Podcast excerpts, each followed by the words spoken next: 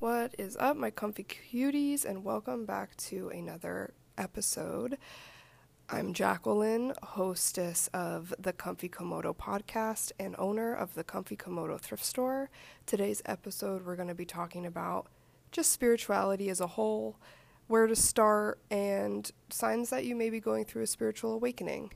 And as always, throughout this episode, if you have any questions, DM me on the podcast's Instagram at Comfy Casting. And let's get into it.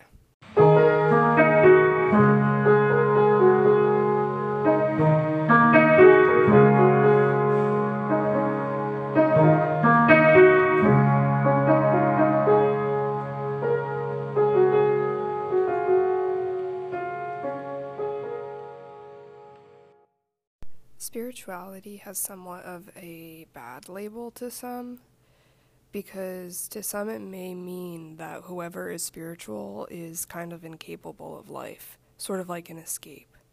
When in fact, I feel like it's the opposite, no? To be spiritual to me personally is to try to be totally involved in life and try to totally understand my own thoughts and reasonings and everything because if not, life will torture you. So how can you get started spiritually? Well, you can only start where you're where you're already standing, right? There is not really anything to start because really it already started. So now you're growing, not starting. It's wanting to be something more, and that's the spiritual process, which, you know, probably already started, but it may be a little misguided you may be wanting more when it comes to material things and money and power.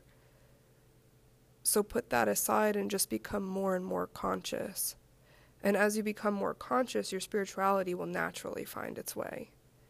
Being more conscious or more aware isn't necessarily being mentally aware, because being mentally aware helps survival, but it doesn't help consciousness. So, right now, where are you? What are you doing right now? Do you know where you are? Do you know what you're doing at this moment? Okay, so that's awareness and consciousness. And throughout the day, you're, you know, in different stages of awareness, so it can be stronger and more prominent, but it can also be weaker or non existent.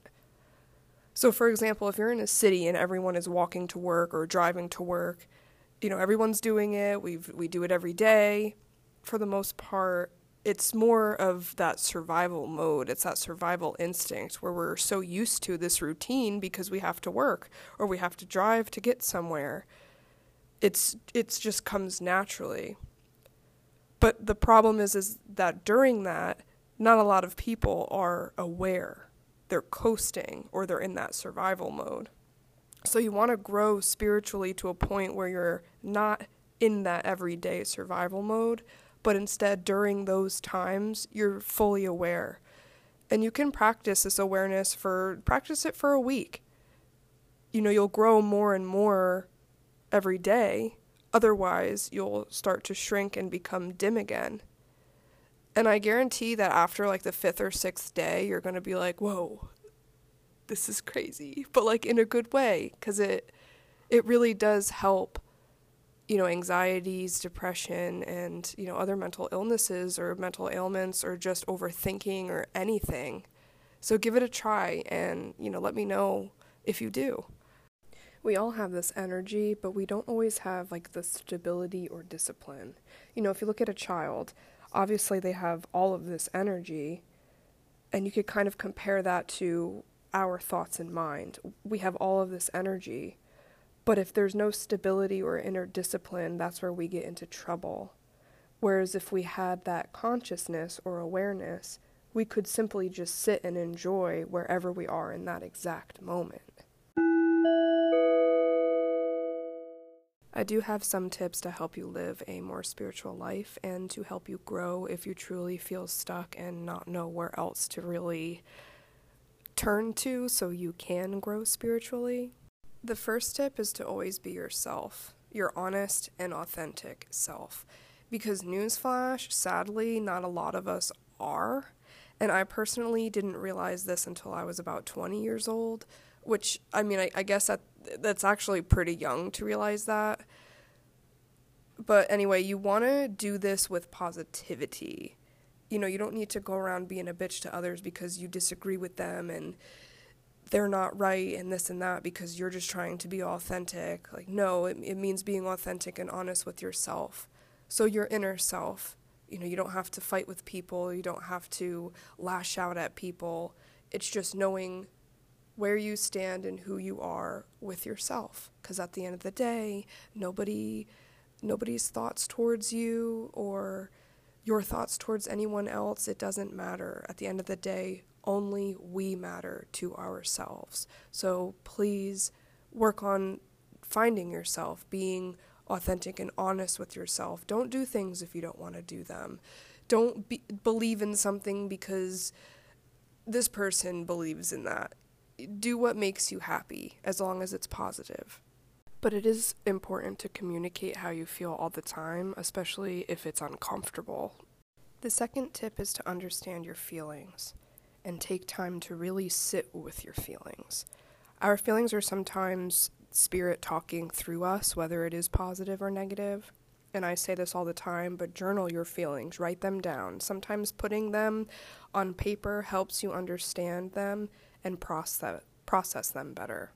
You always want to tune into your feelings because it's a really big deal. It's important. And really, going back to tip number one, it helps us truly be our authentic selves. Tip number three is to do something that brings you joy every day, no matter what amount of time it takes. It could be five minutes, it could be 30 minutes, it could be a whole damn day.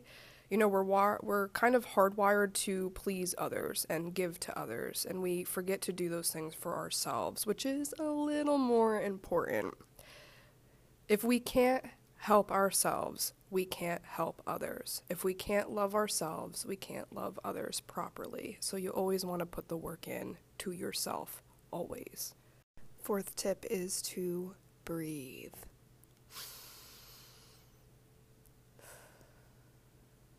Obviously, breathing is very important, and it's also the fastest way to center ourselves and to calm ourselves.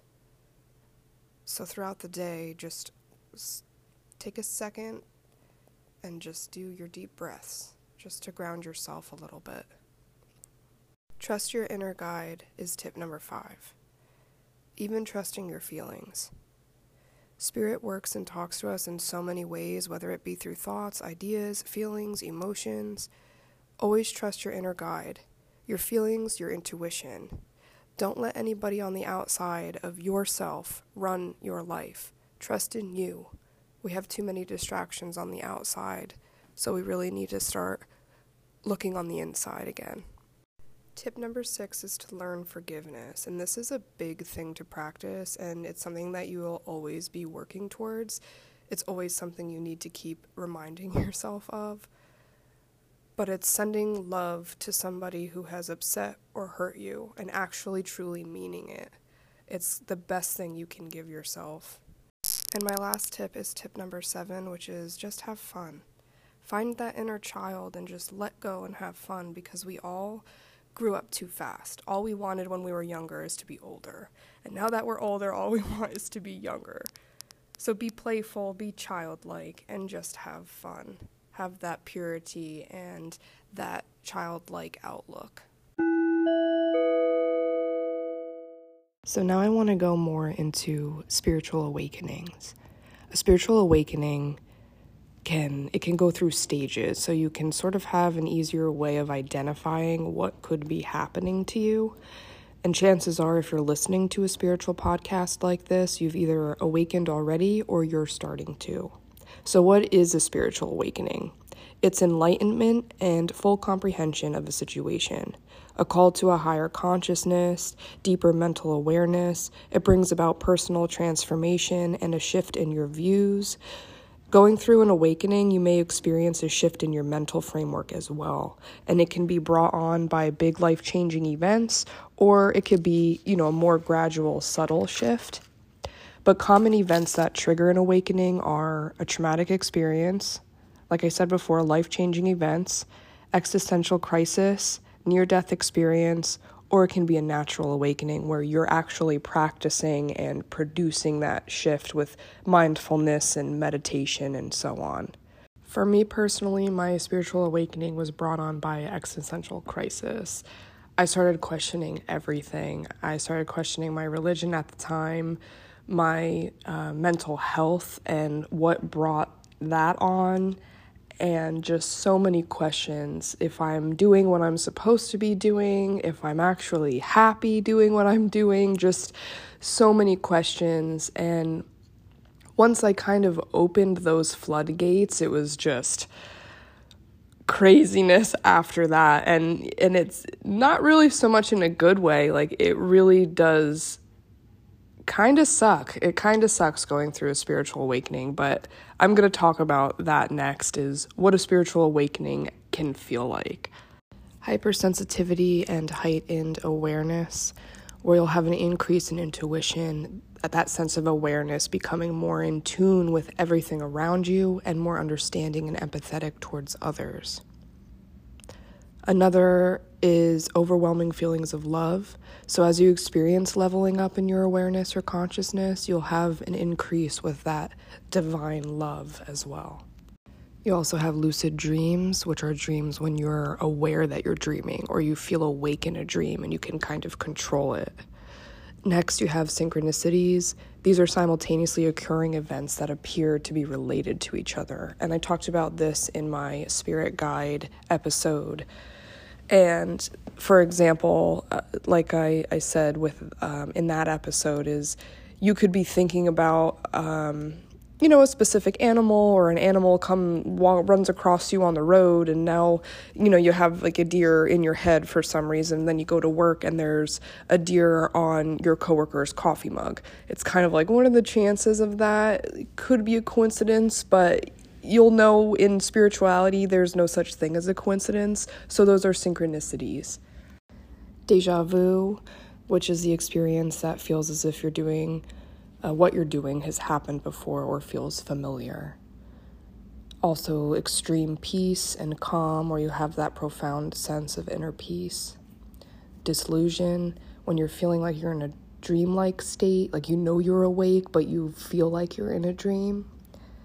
Then you have loneliness and having difficulty connecting with friends or family on a deeper level, as if they won't understand you possibly and that can bring on you know that loneliness and isolation. You may have a superiority complex and that's where you'll feel kind of better more enlightened and in tuned than the people around you are which could lead to the next one with disconnected. So you may have that feeling of that lack of attachment to the world and desire to find a new spiritually fulfilling career, or again, like kind of lacking interest in your peers because you're just on a different level, which sounds kind of shitty, but if you're going through it, it's it's really hard to explain cuz that's something that I have been going through as we speak. It's like I don't really want to be around anybody. It's really hard for me to have conversations with people, and I feel like such an asshole. But after I did a little more digging into spiritual awakenings and I guess like quote unquote symptoms of them, it was kind of like, oh, okay, that makes sense. Maybe I'm not an asshole. Maybe I'm just going through some things right now. How long could this process take? How long will your spiritual awakening last? So, as most of you know from earlier episodes, or if you just know me as a person, I really identify myself closer to um, like a Buddhism outlook on life and like Buddhist beliefs. So, according to Buddhist beliefs, we continue to learn and grow until we achieve nirvana. So, it's going to be an ongoing journey and process for as long as we're in this life. Nirvana is transcendent state in which there is neither suffering, desire, nor sense of self, and the subject is released from effects of karma and the cycle of death and rebirth. And it's that final goal of Buddhism. Before I mentioned that there are stages in spiritual awakenings, it's totally different to everybody, so keep that in mind. So, the first stage could be self evaluation. And that's when you start really looking into your inner self and realizing some things that you may not like, or realizing things that could be from traumas, childhood traumas, past traumas, and you're kind of realizing that more and wanting to do some inner healing. The second stage is looking more at your behavioral patterns, your beliefs. Like I said, I started questioning the religion that I was brought up in and baptized as. And, you know, I, I felt very guilty for that, not realizing that it's a totally normal thing to do and you're allowed to have your own thoughts and beliefs and feelings. And, you know, I also have been realizing okay, why do I react to things this way? Why do I feel the need to mask things in a certain way? So you you really start kind of dissecting all of that as well. And you also kind of just try to make sense of everything. You try to make sense of yourself, of the world, of beliefs, and that's where you really just kind of start questioning everything. Then you have stage three, and that's when you really start on the path to the spiritual awakening. And you try to kind of look into various spiritual practices and beliefs and you try to gain that sense of wisdom and deepening your understanding of the world. And you can attend spiritual things um, like meditations yoga. But yeah you want really want to find that knowledge and that depth of spirituality and you know the world and the universe and everything going on and it, it puts you kind of on a quest through many religious traditions, I guess, before you kind of choose to see which one fits with you. And like me personally i i lean more towards buddhism but i don't consider myself a buddhist. You kind of have to go through and really dissect things and research things and see what fits best to you. And if nothing does, that's okay too. You you could simply just be spiritual. The fourth stage is you're kind of really starting to shed your wounds and you want to seek healing and guidance. You want to clear out that negative thought pattern. You want to make room for more of that spiritual growth and wisdom and you kind of want to have that shift with healing to elevate your conscious mind. So it's it's not more so like being aware of it like it is in like stage 1 through 3. It's it's actually doing something about it now. The fifth stage is when you kind of experience a sense of oneness with the universe and in turn you may lose your sense of self identity. So it can be scary and it can be kind of anxiety ridden because it's just you're already an overthinker. We all are already overthinkers, but it's really just kind of like you kind of want to be killing that ego. You don't want your ego to be getting in the way. You kind of just want to be, not be who you think you're supposed to be or who you were raised and told to be. It's like you're just you're just being. But in turn or getting to that process, it's very scary and you feel very separated and just know that it, it's part of the process and it's going to be okay. Spirit and the universe is trying to talk to you through everything around you. So once you have that awareness, you'll really start to notice it and it gets gets pretty crazy. Like I said, nothing is a coincidence. So if you view something and you're like, "Huh, that's a coincidence." No, that's spirit trying to talk to you. And as always, if you have any questions or simply just want to chat, you can message the podcast Instagram at Comfy Casting, and I will get back to you as soon as I can. And until then, I'll see you guys on Monday with our comfy conversations with Krista. We're going to be taking some personality tests and talk a little bit about that with some random conversation mixed in there. So we'll see you guys on Monday. And as always, have a beautiful rest of your day, and I'll talk to you soon.